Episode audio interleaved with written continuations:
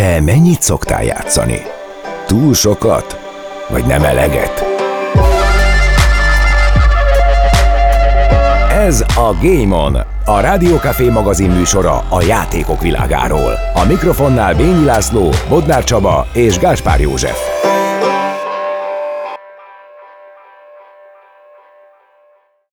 Sziasztok, Gáspár József vagyok, ez pedig a Game a Rádiókafé 98 gaminggel és e-sporttal foglalkozó műsora.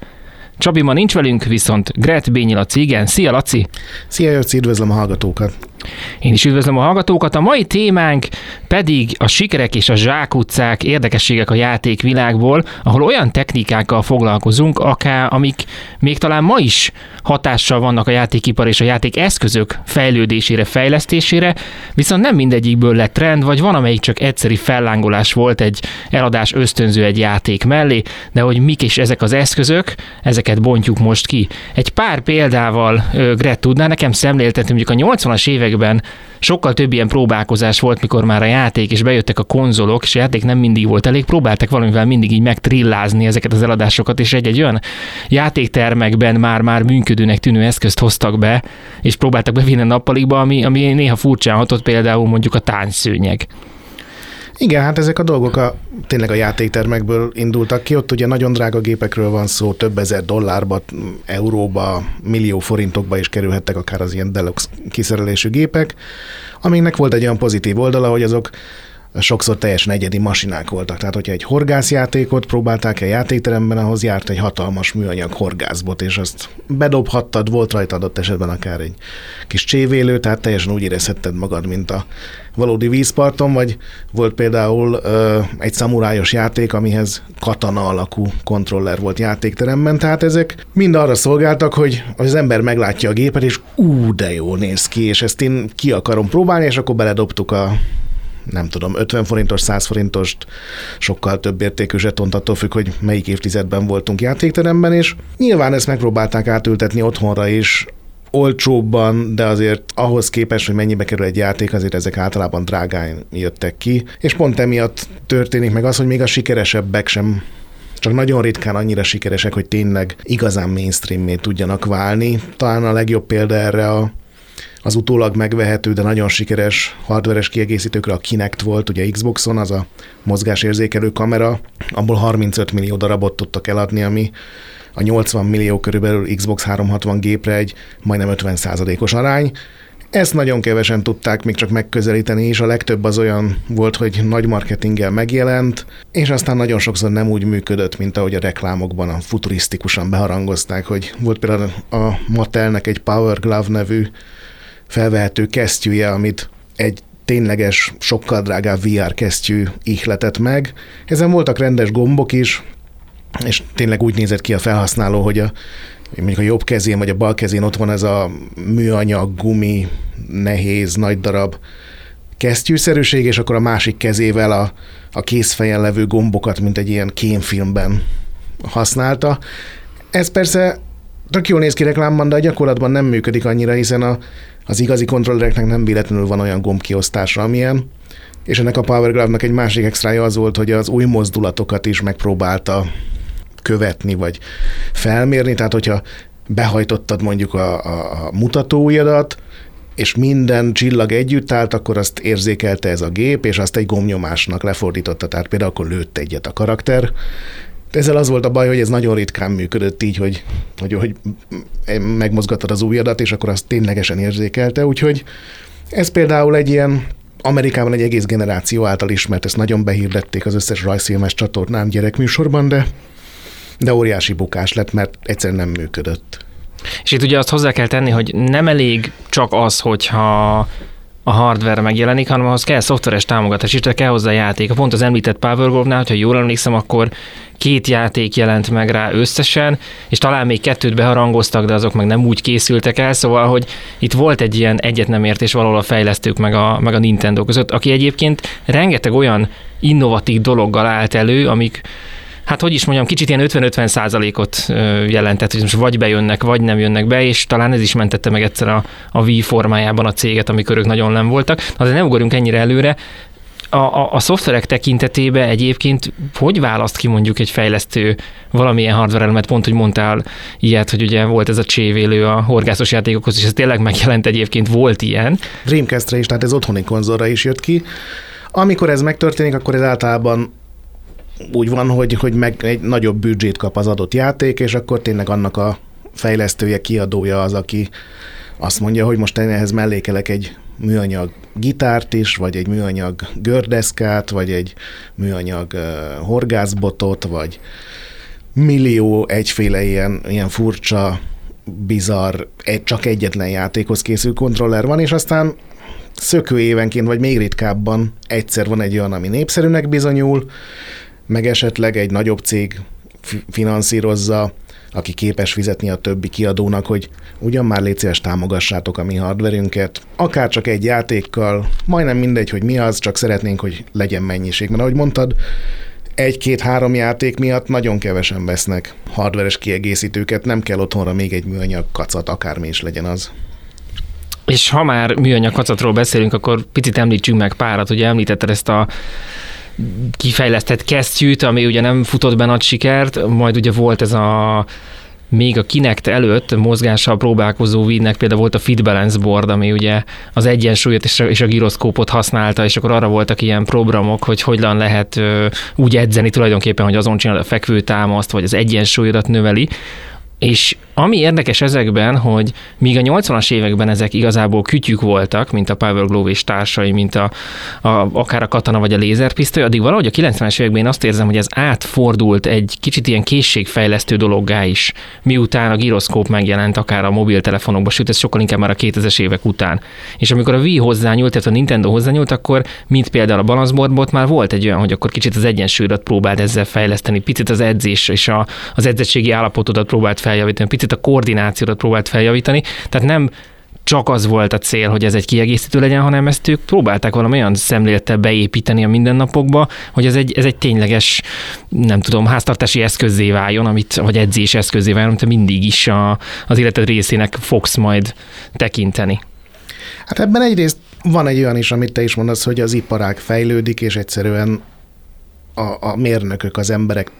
jobban tudnak már tervezni, és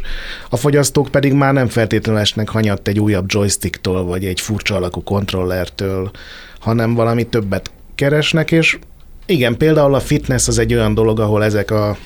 modern kiegészítők, amiknek most már tényleg annyi szenzora van, amennyit akarsz. Tehát például az Electronic Arts-nak volt az IE aktív, ami támogatta ezeket a vérnyomásmérő különböző kütyüket is,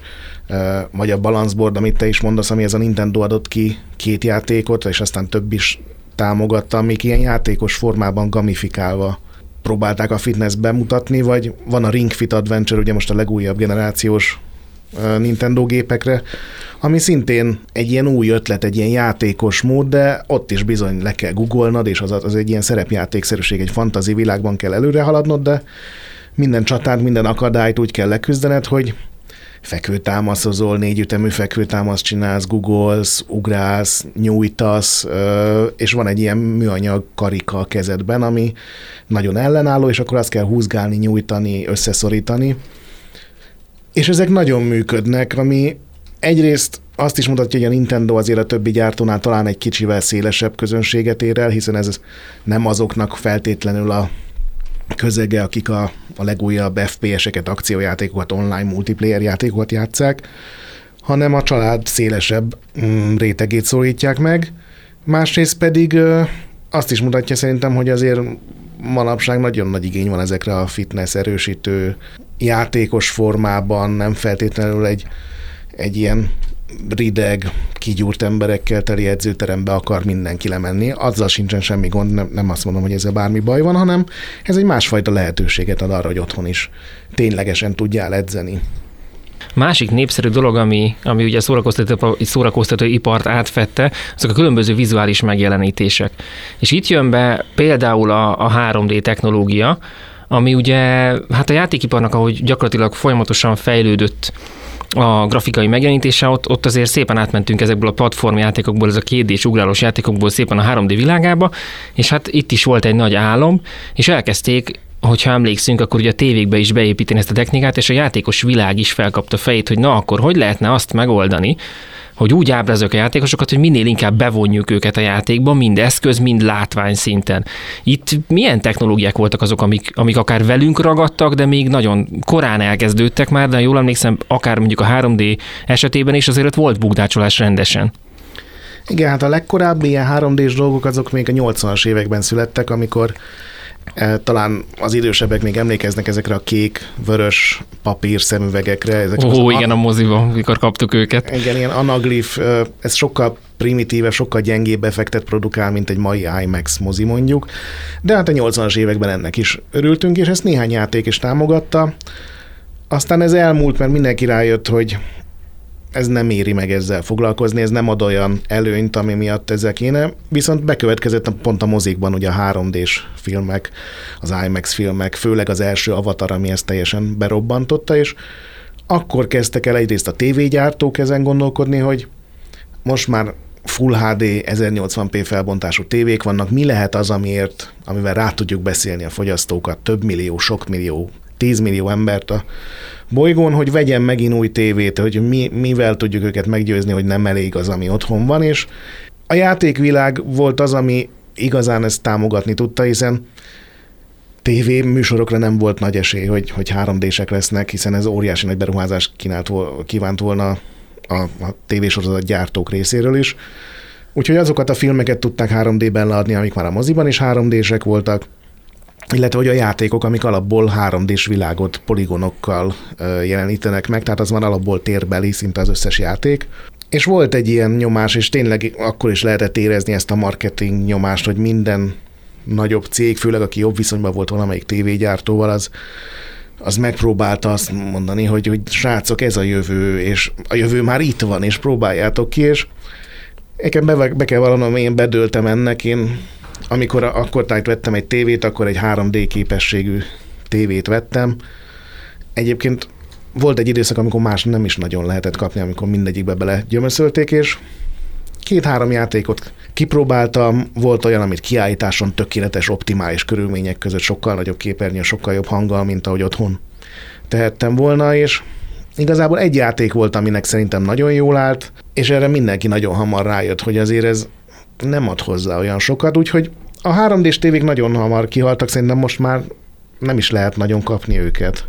Nem, azt szerintem igen, ez a, ez a technika, ez így lejjebb ment, és ugye a most megjelent filmeknél is már másfajta látványvilágra mennek rá, mint arra az által említett avatárnál, ahol gyakorlatilag egy teljes ilyen 3D megjelenítés volt, és máshogy voltak a fókuszpontok, tehát tényleg az erre készült, igen. Igen, és azóta ugye a tévéket megint új funkciókkal látták el, amivel adott esetben lehet a fogyasztókat egy újbóli vásárlásra ösztönözni. Van a 4K, van a HDR, van a VRR, egy csomó ilyen rövidítést lehetne mondani.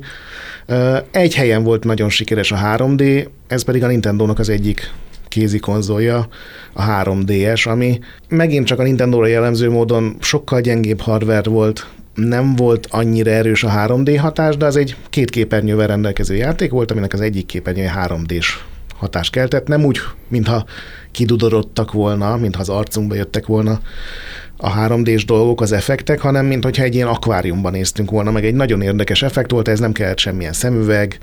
elég nagy szögből lehetett látni ezt az effektet, úgyhogy ez egy érdekes kísérlet volt. Nem feltétlenül gondolom, hogy a 3D-es sikerének ez volt a legnagyobb mm, komponense, hanem inkább a, megint csak a nagyon jó játékok, de ez volt az utolsó, én úgy érzem, legalábbis egyelőre hardware, akik, akik a 3D-vel sikereket tudtak elérni. És itt azért több irány is volt, és látszik az, ahogy mondtad is, hogy a, a 80-as években próbálkoztak ezzel, hogy picit ezt a virtuális világot előre hozzák, és mutassák, hogy mennyire jó, hogyha te így beleéled magadat, és még inkább belehelyezzük a játékost. Viszont itt azért kijöttek ugye azok a technológiai problémák, mint az aktív vagy a passzív szemüveg, hogy amit te is mondtál, hogy csak felraksz szintán egy, egy szemüveget egy bizonyos lencsével, és akkor te azt a 3D hatást úgy látod a tévén keresztül, vagy aktívan ténylegesen felraksz a szemüveget, bekapcsolod, mint egy idézőjelbe számítógépet, és akkor az, az generálja neked az effektet, és közben nézed a tévén. És akkor itt jött be az, hogy hány szemüveg van, mikor nézünk egy filmet, ugye, hogy mindenki ugyanazt lássa, nehogy Laci mondjuk nézze a duplázott képet, míg mindenki tökre élvezi, hogy ott elmegy mellette a repülő. És Én azt gondolom egyébként, hogy viszont ez a típusú gondolkodás, hogy 3D is belehelyezni a játékot, ez megalapozott egy másik technológiát, és már kezdte kikövezni annak az útját. Ez pedig egy olyan technológia, ami szintén már megjelent a filmvilágban, szintén már kacérkodtak azzal, hogy hogy lehet ezt bevinni a nappalikba, de akkor még szerintem drága volt ez a VR-nak a megjelenése. Igen, hát a, a VR-t azt főleg azért, mert az igazán nagy cégek az igazán nagy pénzeket, meg marketinget az utóbbi 5-8-10 évben költik erre, azt egy ilyen nagyon modern dolognak tekintjük, pedig legalábbis ami a civil részét jelenti, az 84-ig visszavezethető, akkor alakult meg az első olyan cég, akik kifejezetten a, VR, a mai értelembe vett VR technológiával foglalkoznak. Ugye az, hogy virtuális valóság az nagyon sokáig szinte bármit jelenthetett. A, a, az első FPS-eket is virtuális valóságjátéknak hívták, a multimédiás CD-ket is egy csomószor valamiért virtuális valóságnak hívták, de az ilyen mai dolgot, hogy felveszünk egy szemveget, és amerre nézünk, úgy fordul ugye az a digitális kép, az, az 84-ig vezethető vissza, ez a VPL Research nevű cég kezdte el, és gyakorlatilag az ő hat éves pályafutásuk alatt elég hamar csődbe mentek szegények, de gyakorlatilag ők fektették le ennek az egész műfajnak az alapjait, úgy a matematikai, mint az ergonómiai szempontokban rengeteget kísérleteztek. Ők még ezt úgy képzelték, hogy egy ilyen teljes tornadresszerűséget is viselsz, meg egy kesztyűt is viselsz, tehát nem csak látsz, hanem érzed is a dolgokat. Tehát rengeteg szenzort gondoltak el, ilyen levegőbefúvókákat a ruhába, tehát hogyha teszem azt mondjuk egy lövöldözős játékról beszélünk, és meglövik a bal kezét a karakterednek, akkor a te bal kezedre is egy, odafújnak egy levegőt, és akkor így ugye érzed ezt, a, ezt az erő visszacsatolást. Úgyhogy nagyon érdekes dolgokat találtak ki. Mondjuk ez egy FPS-ben eléggé kellemetlen, mikor érzed, hogy úgy puff, itt most megütötte valami melkasamot, nem is olyan kicsit, és a karakterem meg összeesik, és akkor nem tudom, még ott átmennek rajtam nyolcan, az autóval, meg, meg a szakasz is, nem tudom, éppen akkor ezt úgy, úgy szimulálja rajtam, majd utána megnyom gyorsan a restartot, és akkor kezdhetem előre ezt a remek élményt. Ez nem biztos, hogy annyira motivál. Igen, ilyenek később is próbálkoztak ilyen általában kicsi cégek, akiknek ez volt az álma, hogy ilyen a 2000-es évek közepén emlékszem, egy amerikai kiállításon én láttam egy olyat is, ami ilyen nagyon enyhe áramütéssel, tehát nem arról van szó, hogy, hogy mint amikor megfogsz egy ilyen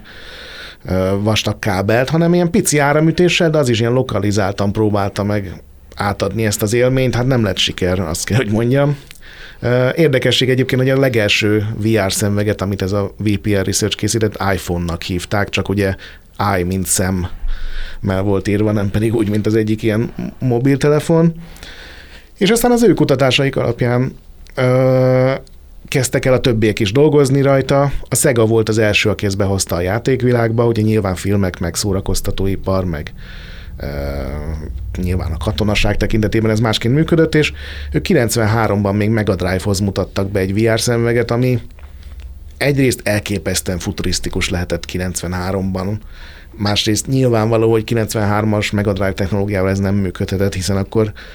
még poligonok 3D nem nagyon volt a játékokban. A Mega Drive hardware nem volt képes arra, hogy ugye a két szemnek a két kamerán megjelenítsen nagyon fejlett látványt, úgyhogy végül ez nem jelent meg.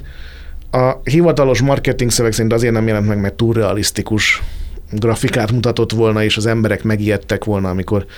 mondjuk megpróbáltak volna elugrani valami elől, mint a legelső mozifilmnél, amikor jött a vonat a vászon felé, és félreugrattak az emberek. A valóság egy kicsit szomorúbban az, hogy minden ilyen elemző cég, akinek megmutatták, azt mondta, hogy ilyen migrént nagyon ritkán látni, amit ez a korai, nem tudom, 15 frémes kifrissítésű, nagyon korai VR szemüveg váltott ki az emberekben. Voltak játéktermi központok, amik direkt erre a VR élményre épültek a 90-es években, a legközelebbi Londonban volt hozzánk, nekem sajnos nem volt hozzá szerencsém, de aztán következett egy óriási nagy szünet, és aztán ugye ez az Oculus Rift indította be ezt az újabb lázat, ami nem is tudom, tíz éve tart, és most már tényleg ugye a legnagyobb cégek, a Sony, a Valve, a Google, a Facebook mind azon versenyeznek, hogy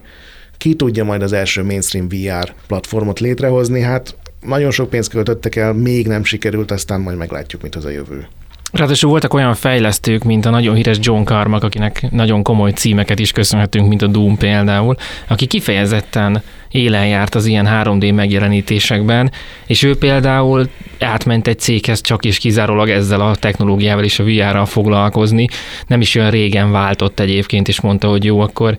az ő munkája itt, itt most már véget ért, és hát még nem tudjuk bőven egyébként, hogy mi az, amit ő elkészített, hiszen azt tudjuk, hogy a technológiai fejlődés mögött van még az, amit mi látunk, és a piacon érzékelünk jó két-három évvel. Szóval Johnnak a keze nyoma is látszik. Viszont most ezzel a témával egy picit ugrunk, és hamarosan innen folytatjuk. Még nem menjetek el, a szünet után folytatódik a Game On.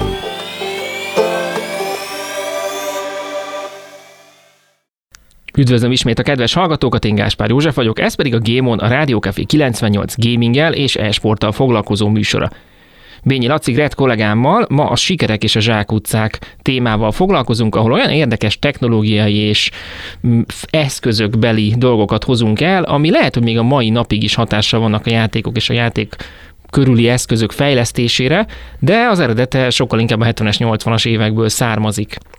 Éppen a VR-ról és John Carmackról értekeztünk az előző részben, hiszen a virtuális valóság már azért eléggé régóta pedzegeti ezt a határt, viszont úgy érzem, Laci, hogy most ért meg a, a hardveres és alapvetően a szoftveres támogatottsága is oda, hogy tényleg egy olyan technológiával beszélünk, amit a játékosok is keresnek, és már ez az általad említett mondjuk fejfájás, vagy az általad említett is ilyen kevésbé immersz, kevésbé bevonó játékélmény már mind orvosolva lett, akár mondjuk veszünk szimulátorjátékokat.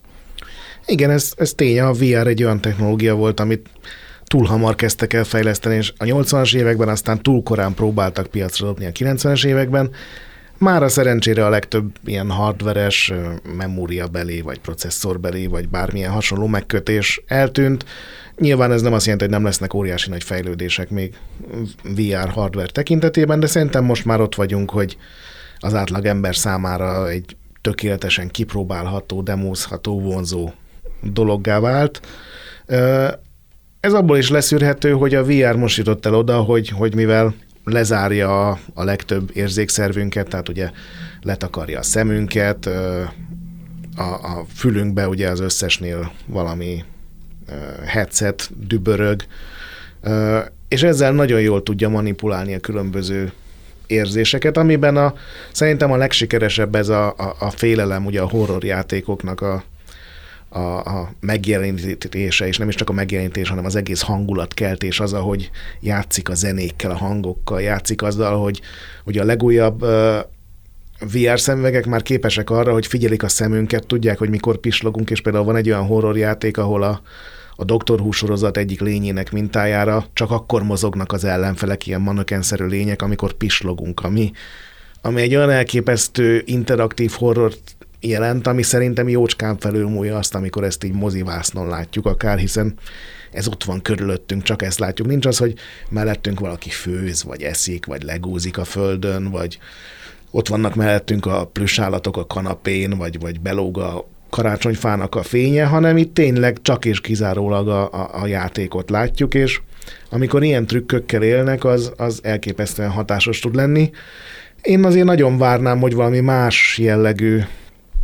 érzelmeket is ki tudjanak ugyanilyen hatékonyan váltani, de az biztos, hogy aki szereti a horrort, annak a, a, a VR jelenleg az egy elképesztő,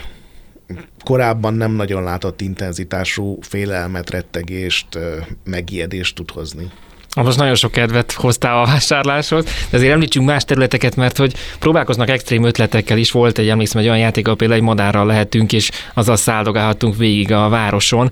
ami hát valljuk be azért mindenkinek volt szerintem korábban is ilyen gondolata, hogy vajon milyen lehet fentről szemlélni mondjuk az otthonomat, vagy milyen lehet csak úgy suhanni, és most pont, ahogy mondott, teljes bevonódással át lehet élni, annak előnyével, hátrányával együtt, hiszen ugye ilyenkor, ahogy, ahogy bevonódsz, az agyad azt gondolja, hogy jönnek ezek az erőhatások is, mikor süllyedsz és emelkedsz, és hát ugye próbál ellenállni. Na most ebből jön az, hogy mivel nem jönnek ezek az erőhatások, azt gondolja az agyad, hogy igazából téged megmérgeztek, és próbál téged meghánytatni, mert hát úristen, valami probléma a rendszerrel, és ez az úgynevezett motion sickness, sickness alapja, ugye, amit, amit ez a VR néha képes előidézni, és igen, ehhez szokni kell a szemnek. Viszont egy másik terület, ahol viszont nagyon népszerű a VR, és, és nem horror, és nem kell megjelenni ezek a szimulátorok, ahol tényleg oda varázsol minket az autóba, és azt az élményt, amit a gyorsulás okoz, amit a, a visszapillantóba látható versenytársak, és azt a, azt a küzdelmet sokkal-sokkal közelebb hozza, mint egyébként bárhogy is lehetne. Ha már a mozgásnál tartunk, volt egy másik cégnek és igazából cégeknek is próbálkozása magával a mozgás érzékeléssel, hogy ezt az egész kontrolleres gondolatot eldobjuk, és magunk a, a testünk legyen a, a kontroller. Igen, a mozgásérzékelés egy nagyon, az is egy olyan téma, ami 80-as évekig nyúlik vissza. Ugye ennek az egyik formája az, hogy valamilyen kütyüt tartunk a kezünkben, és abban vannak mindenféle szenzorok, főleg giroszkópok, meg gyorsulásmérők, meg most már rengeteg egyéb az átlagember számára szinte érthetetlen szenzorok, tehát például a Move-ban azt hiszem a föld mágneses terét figyelő szenzorok is voltak, hogy még pontosabban, még precízebben tudja kalibrálni ezt. Ebből a legelső az 85-ben a Hang-On nevű játéktermi, ez egy ilyen motoros játék volt, aminek a Deluxe kiadása az egy ilyen majdnem életnagyságú plastikmotor volt, és ott úgy kanyarodott a játékos, hogy, hogy bedöntötte a motort, amire felült. Főleg gyerekként volt ez egy elképesztő érzés, és nagyon félelmetes, hogy úristen, mindjárt leesek, pedig hát azért nyilván meg volt erő, erősítve. Tehát ez a hardveres az egyik oldal, aminek aztán ugye a, a Wii-hez az alapkontroller ugye egy ilyen távirányítóhoz hasonló Wii-mótnak is hívták a remote angol szó alapján. Az volt az egyik dolog, ami mainstream vitte, ott például ugye úgy kell teniszezni, hogy a kezedbe fogtad ezt, mint egy teniszütőt, és visszaütötted a labdát, vagy úgy bowlingoztál, hogy ugye hátad mögé lendítetted a kontrollert, aztán előre gurítottad, csak vigyázni kell, hogy ne dob bele a tévébe, ugye, mert sok baleset történt így. Illetve ugye a PlayStation 3-nak a alapkontrollere az a Six Axis névre hallgatott, és ez a név is azt fejezte ki, hogy ebben már volt egy mozgásérzékelő, és például volt egy sárkányos játék, ahol ugye a sárkányt, mint egy ilyen repülő, tulajdonképpen a kontroller mozgatásával, tehát nem az analóg karokkal, nem gombokkal, hanem magának a, a kontrollernek az óvatos mozgatásával lehetett irányítani. A másik dolog pedig az, amit mondasz, hogy egy kamera minket figyel, nincsen feltétlenül kontroller a kezünkben, bár erre is van lehetőség, hanem a saját testmozdulataink azok, amik valahogy átfordulnak a játék nyelvére. Ez is a 80-as évekből ered egyébként. 89-90-ben még Amiga számítógépen csinálták az első ilyet Mandala néven. Ebből próbáltak nagyon mainstream, tehát tényleg néhány száz dollárért, fontért árulható verziót is csinálni, az nem jött össze, de ez a mandala, ez, ez működött múzeumokban, bevásárlóközpontokban, próbálták felhasználni üzleti környezetben, hogy ilyen virtuális előadásokat lehessen tartani, tehát ott van egy táblázat, és akkor te rámutatsz, és mindenki látja ugye ezt. És ez is pontosan úgy működött, mint később a kinek, vagy legalábbis az alapok ugyanazok voltak, volt egy kamera a képernyő fölött, ami figyel téged, és hogyha nem volt olyan a ruhád, ami megzavarta volna ezt, mert hát nyilván 90-ben még azért figyelni kellett, akkor valahogy lefordította azt, hogy te, te neked mi a sziluetted, és ezt képes volt egy ilyen szupertápos 9 megabyte memóriát használni, tehát az ilyen elképesztő mennyiség volt 90-ben. Az lefordította a játék vagy a szoftver nyelvére. Néhány játék is készült hozzá, volt például egy ilyen baseball visszaütős, meg volt egy egy ilyen hoki, amikor hoki kapust játszottál, és ugye egy valódi videófelvétel ment, és ahová a hoki korongot ütötték, oda kellett neked a lábaddal vagy a kezeddel nyúlni, tehát ezzel ilyeneket lehetett csinálni. Az első olyan, aki ezt elhozta tényleg tömegtermékként megfizethető konzolos kütyüként, az megint a Sega volt, ők imádták ezeket a nagyon furcsa, nagyon futurisztikusan promózható dolgokat. A Nintendo az inkább az ilyen fura ötlet, de megvalósítható ötlet területen alkotott. A Szegának ez az aktivátor volt, nem tudom, azt ismered, de ez nyolc műanyag rúd volt. Tulajdonképpen ezeket egy ilyen oktagonként le kellett fektetni a földre, és mindegyik egy ilyen infravörös sugarat, ami ugye láthatatlan az emberi szemnek, azt így fölfelé kibocsájtott, és gyakorlatilag az volt a működési elv, hogyha megszakítottad az egyik ilyen sugarat, amiből ugye 8 darab volt, az a 8 darab gomnyomásnak az egyikét lehozta, és az volt a terv, hogy, hogy te majd például egy verekedős játéknál te ott ütögetsz, rúgsz, akár hátulra ülsz vissza a könyököddel, vagy elhajolsz, azt majd ez érzékelni fogja, és lefordítja a játék nyelvére, és majd milyen jól lehet vele harcolni, sokkal jobban, mint egy kontrollerre. Hát ez nyilván nem így működött egyrészt, mert ez egy megbízhatatlan technológia volt akkor még, bármilyen lámpa volt a plafonon, vagy ventilátor, vagy nem egyenes volt a plafon, az már azonnal megzavarta a rendszert, meg hát gondolj bele, hogy egy van egy verekedős játék 90 másodperces körökkel, abban legalább 150-szer ütsz a gombokat lenyomva, meg kitérsz, hátragurulsz, rúgsz egyet, még a legtöbb energiával rendelkező gyerek is kifárad az első meccs közepére, úgyhogy ez sem volt siker. Ö, és aztán 2010-ben jött a Kinect, volt még néhány kisebb, kevésbé fontos próbálkozás, de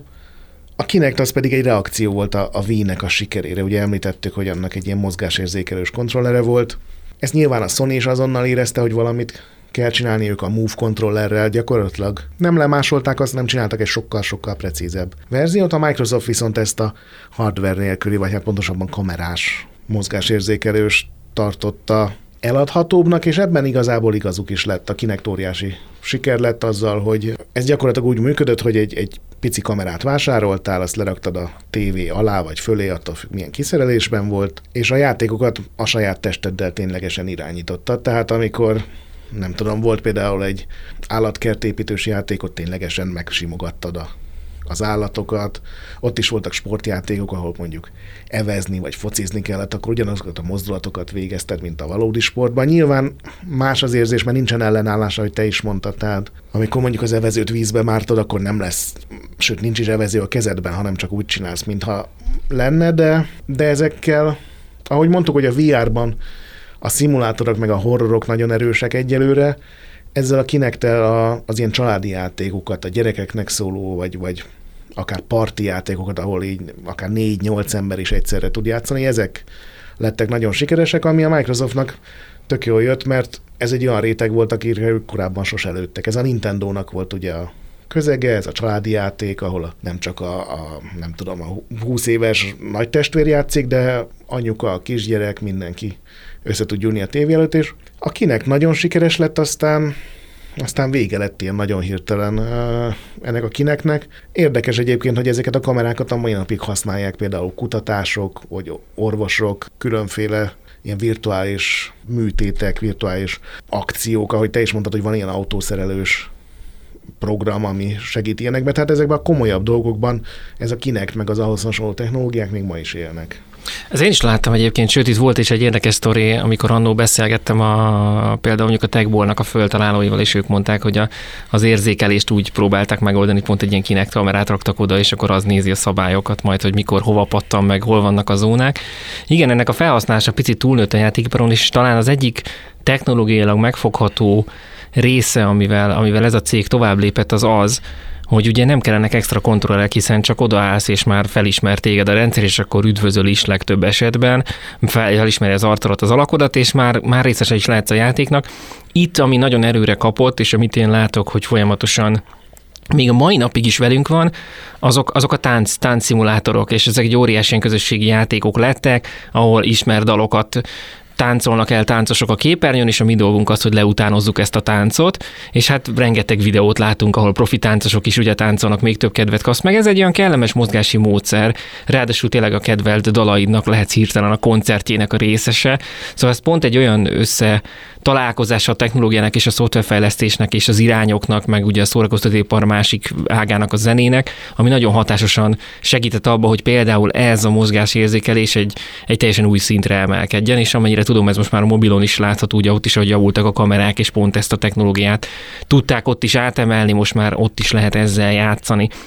Na de picit menjünk vissza oda, ami ha már a zene, akkor átvezetném oda, hogy a zenébe is voltak próbálkozások, hiszen ott is ugye próbálták valahogy bevonni a játékosokat még inkább olyan játékokkal, aminek a fő témája mindig a zene, a zenélés. És itt, itt megint voltak cégek, például a Harmonix, aki, aki próbált egy óriásit húzni, és így jelent meg a Guitar Hero, vagy így jelent meg például a Rock Band, aminek a különlegessége az volt, hogy konkrétan megkaptuk az eszközöket, amivel egy zenekar rendelkezik. Tehát volt egy dobos, volt egy énekes, volt egy gitáros, hogyha két gitárt vetünk, akkor volt egy basszusgitáros, és akkor a, a, barátainkkal ismert slágereket játszhattunk el a képernyőn, megjelenő kis, nem tudom, buborékokkal együttembe, és minél ügyesebbek voltunk, annál ugye skálázhattuk följebb a szintet. Viszont ennek is, hogyha jól emlékszem, akkor az eredet eredete nem a, nem a 2000-es években jelent meg, hanem voltak már korábban, akik próbálkoztak ezzel a ritmikus, vagy ritmizálásnak a bevezetésével a játékok világába. Igen, ritmusjátékok nagyon régóta vannak, ezek ugye azok a játékok, amikor valamilyen módon ki van jelezve, hogy mikor kell nekünk megnyomni egy gombot, és nyilván nem csak egy gomb van, hanem több. Nyilván nem csak olyan, hogy lenyomunk egy gombot, hanem nyomogatjuk gyorsan, vagy lenyomva tartjuk, vagy bármilyen más módon megvan ez kavarva. Ilyenek már voltak korábban is. Ebbe a forradalmat az 98-ban a Konami nevű japán cég hozta el. Ők csinálták az első Dance Dance Revolution-t, ugye említetted a táncszőnyegeket. A, a, a mai értelemben vett táncszőnyegeknek is ez volt a, a debütálása, amikor ugye ténylegesen a lábunkkal irányítjuk a játékot, van a négy iránygomb, és nyilván tudástól, meg nehézségi szintől függően, de gyorsan érkeznek a különböző jelek, és aztán így taposod azt a hát a játékteremben fémszőnyeg van, vagy egy ilyen fémfelület, otthon nyilván csak a nagyon jó módok engedhetik meg, hogy ilyet vesznek, ott, ott általában ilyen textil vagy gumi szőnyegen lehet taposni, és ez elképesztő látvány szerintem, hogy valakinek szinte mozdulatlan a felső teste, meg egy ilyen korlátra támaszkodik, de a lábai úgy járnak, mint hogyha nem tudom, valami... valami Michael Flatley jelleggel pörög, mint a géppuska. És aztán ezt, ezeket próbálták felújítani, tehát a Konaminak előbb-utóbb lett egy ilyen gitáros játék, aztán megjelent egy ilyen szintetizátoros játék, ami mind ugyanarra az alapra épült, hogy nagyon gyorsan kell megfelelő ritmusban, mindig a zenének megfelelő ritmusban gombokat nyomni, de ezek ugye jellegzetesen japán játékok voltak, amit főleg a zenei kínálatra is, tehát anime zenék, japán népzenék, komoly zenék, ez a, a japán stílusú techno zenék voltak benne, amiben semmi baj nincsen, egyszerűen nem volt képes arra, hogy elterjedjen az ország határain túl, és ahogy mondtad, a Harmonix volt a legelső, aki szinte tulajdonképpen azt is mondhatnánk, hogy ugyanezt megcsinálta, jobb minőségű hangszerekkel, szerintem legalábbis jobb minőségűek voltak, és ami nyilván egy fontos dolog volt, hogy nálunk is ismert slágerekkel, tehát a 80-as, 90-es, 2000-es évek nagy rock meg pop slágereit pakolták ezeket tele, olyan dalokkal, amiket szerintem mindenki ismer, legalábbis a legnagyobb részüket. Nyilván volt mindegyikben egy-egy extrém metal, vagy vagy, vagy nagyon elektro zene is, de ezt megcsinálták, és ez óriási siker lett, ha nem is az első rész, de a másodiktól mindenképp. Aztán ugye két nagy kiadó elkezdett vetélkedni, felvásárolták egymás elől ezeket a fejlesztő csapatokat, az egyik megőrizte egyik nevet, a másik akkor keresett egy másik nevet, és a végén a gitárhíró sorozat meg a rockband sorozat vetélkedésébe fajult ez, ami néhány évig fantasztikus volt, tehát aki szerette ezt a stílust, és tényleg volt egy készlet, dobja a két gitárja, meg egy mikrofonja, mi is nyaranta mindig ezzel dobtuk fel a, az ilyen kerti bulikat, mert egyszerűen mindenki élvezte, hogy még akkor is, hogyha béna volt egy kicsit, mert kit érdekel, hogy béna, akkor is rockstárnak érezted magad, amikor egy majdnem életnagyságú műanyag gitárral a kezedben, vagy a dobok előtt ülve próbáltál zenélni, és aztán ez ilyen túl, túlhalászás áldozata lett, túltermelés, tehát főleg a gitárhíró volt az, amiből volt olyan év, hogy azt hiszem 7 vagy 8 darab különböző játékot adtak ki, és ezt egyszerűen nem bírta el a piac, és összeomlott az egész. Ezek a sorozatok egyszer-egyszer megpróbáltak azóta is visszatérni, de már ezt nem sikerült visszahódítani valamiért ezt a, ezt a mainstream lelkesedést. A, most a Rocksmith nevű program talán a ilyen zenek közelébb játék, az már tulajdonképpen nem is feltétlenül szintiszta játék, hanem az egy gitároktató szoftver is. Ott tényleg videókon, és, és ott valódi gitárt kell használni, tehát ott nem ilyen gombokkal. Elektromos gitárt, igen. igen. Hanem be kell dugni a gitárt a PC-be, vagy a konzolba, vannak mindenféle átalakítók hozzá, és ott tényleg a, a legelső akkortól kezdve megtanít játszani, és megmutatja a különböző hogyan kell lefogni a húrokat, hogyan kell jó behangolni a gitárt. Tehát tényleg az alapoktól kezdve, és hogyha valaki erre időt szán, akkor tényleg vannak gitárosok, nagyon jó gitárosok, akik ott tanultak megjátszani. Nem jártak tanárhoz, hanem ezen keresztül, úgyhogy ez a mai napig egy népszerű, létező dolog ahhoz képest, hogy a népszerűség azért kicsit lejjebb ment, mégis a specializálódás kapcsán megmaradt egy, egy rétegnek, és ott, ott meg növelte pont a népszerűségét. Adásidőnk lassan a vége felé jár, viszont egy dolog még mindig érdekelget, és itt biztos vagyok benne, hogy érintette a te gyerekkorodat is, ezek pedig a hát fogalmazunk úgy, hogy lézerpisztolyok, ezek, amiket adtak kiegészítőnek. Ennek volt egy emblematikus játék, emlékszem, mikor a, a kutyával mentél, ugye azt hiszem Duck Hunt, vagy nem tudom, mi volt pontosan a neve, mikor beugrott a kutya a, a mezőre, és akkor úgy jöttek föl a kacsák, és egy ilyen fénypisztolyjal igazából vadászhattunk a képernyőn keresztül a kacsákra, aminek volt ez az idegesítő feature lehetősége, hogyha nem találtuk el a kacsát, akkor a kutya följött a fűből, és, és jó kiröhögött minket, majd utána ment visszahajtani fel a kacsákat, és ugye itt is az volt a, a pontszám, hogy egyre gyorsabban, egyre többször váltottak iránt a kacsák, tehát nem, nem volt egy egyszerű játék, viszont nagyon népszerű volt arra emlékszem. Mi lett ezzel a, ezzel a vonallal? Hát bármilyen meglepő, ennek is sokkal régebbre nyúlik vissza a sztoria, és ezt szeretném is elmondani, mert nagyon jó pofa történetnek hangzik, vagy, vagy hát az is, hogy az 1900-as években, tehát az 1900-as évek első évtizedében indult ez, az, akkor még úgy hívták, hogy interaktív film, ami megdöbbentő, hiszen film is alig néhány éve létezett akkor még, és ez gyakorlatilag azt jelentette, hogy képzelj el egy mozit, élőszereplős, főleg állatokról szóló filmeket játszanak le,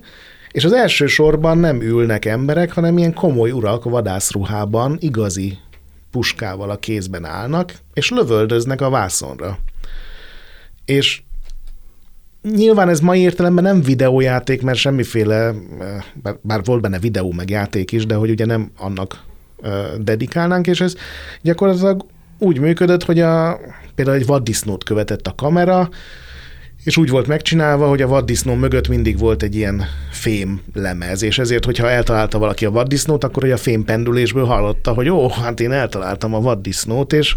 ez Life Targets néven futott, az 1900-as években, és rendkívül népszerű volt, annyira, hogy a második filmos német császár is nagy rajongója volt ennek, és sőt az első világháború során katonai kiképzésnek ilyen nem érzékenyítő, hanem érzéketlenítő programként használták. Tehát a britek német katonákról készült felvételekkel, a németek szerb katonákról készült felvételekkel, a monarchiában pedig állítólag Bécsben is volt ilyen gép, ők pedig valamiért skót katonákról szóló felvételekkel próbálták így kiképezni a saját katonáikat, ugye valahogy feloldani azt a gátlást, hogy, hogy az emberekre nem szívesen lőnek a legtöbben. És ez aztán 1936-ban lépett át a úgymond ilyen gyerekesebb, vagy ténylegesen játéktermi vonalra, amikor ilyen elektromechanikus játékok készültek. Teljesen véletlenül pont kacsavadászatos volt az első, és itt voltak a, a legelső alapjai ennek a fénypisztolyoknak. Ugye a fénypisztoly az gyakorlatilag hagyományos értelemben nem sokkal több egy, egy ilyen egy pillanatra felvillanó zseblámpánál, amit mindig valami fegyverre emlékeztető tokba raknak. Az lehet pisztoly, lehet egy gépfegyver, lehet egy puska, bármi tulajdonképpen attól függ, hogy milyen a környezet a játéknak. Az elektromechanikus játéknál ez, ha jól értettem, ez úgy történt, hogy valami fényérzékeny anyag volt a kacsákra kenve, nem képernyő volt, hanem egy darab kép, ami egy ilyen fémfelületre volt bemarva, és ezen a kacsákat egy ilyen szintén fogaskerekek meg karok mozgatták, és a kacsák be voltak kenve egy ilyen fény visszaverő anyaggal, és valahogy a, a pisztolyod érzékelte, hogyha visszaverődött a fény, és azt találatnak könyvelte el a rendszer. Később, amikor ez már ugye tévén jelent meg, és már ténylegesen videójátékról beszélünk, akkor ez általában úgy működött, hogy amikor meghúztad a ravaszt, akkor minden elsötétült a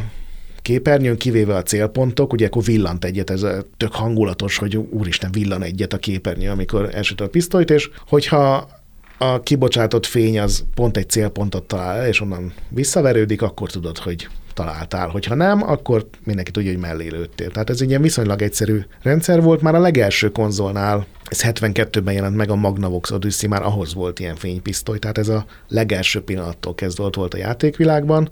Nyilván volt még Spectrumhoz, meg Commodore 64-hez is ilyen fénypisztoly, de hát az igazi az a játékterem volt, ahol tényleg a, a, a mindenféle eszközök, amit el tudsz képzelni, egy ilyen zombis játék, a House of the Dead sorozat, az ilyen nagy magnumokat, vagy volt a Time Crisis sorozat, ahol az még jobb volt, mert abban ugye, hogyha lenyomtál egy pedált, akkor fúzottál fedezékbe, tehát ilyen még interaktívabb volt. Aztán volt a Silent Scope, nem tudom, esetleg emlékszel, az egy ilyen mesterlövész puska volt, és hogyha szemedhez emelted, akkor a, volt egy ilyen pici monitora magában a puskában, és akkor onnan láttad a bezoomolt nézetet, úgyhogy ezzel rendkívül sok mindent kitaláltak. Én Japánban láttam egy olyan játéktermi játékot, amilyen tűzoltó szimulátor volt, és ott nem puska volt, hanem ilyen fecskendő, ilyen vízfecskendővel kell tulajdonképpen lőni. Úgyhogy ezek a fénypisztolyos játékok, ezek én nagyon élveztem őket, én nem találkoztam még olyan emberrel, aki ne élvezte volna, mert annyira egyszerű öröm, és annyira azonnal érthető mindenki számára. Egy nagy bajuk van, hogy ezek CRT hagyományos képcsöves tévékkel működnek együtt, mert ugye azoknak az ilyen képfrissítési mechanikáját használja ki ez a, a rendszer, tudja, hogy eltaláltál-e valamit, vagy nem. playstation még nagyon sok ilyen játék volt, PS2 már kevesebb, amikor pedig bejöttek az LCD tévék, meg a még újabb tévék, akkor sajnos ezek, ezek így elmúltak. Mindenféle kísérletek vannak, hogy visszahozzák, hát trukkolunk nekik. És ezekkel a szavakkal zárnánk a mai adást. Hát még rengeteg sztori lenne, ezt érzem Gredbe is, hogy most elkapta a lendület és a nosztalgia. Viszont ennyi fért ma bele, én Gáspár József voltam, műsorvezetőtársam pedig Bényi László Gret. Ez pedig a Game On, a Rádió Café 98 gaminggel és esporttal foglalkozó műsora volt. Reméljük következő adásban is velünk tartotok. Sziasztok! Sziasztok! Te mennyit szoktál játszani? Túl sokat? Vagy nem eleget? Ez a Game On, magazinműsor a játékok világáról. Casual gaming és e-sport, konzolok, PC-k, trendek, gazdasági elemzések, Bényi Lászlóval, Bodnár Csabával és Gáspár Józseffel minden szerdán délután 3-tól 4-ig a Rádió Cafén.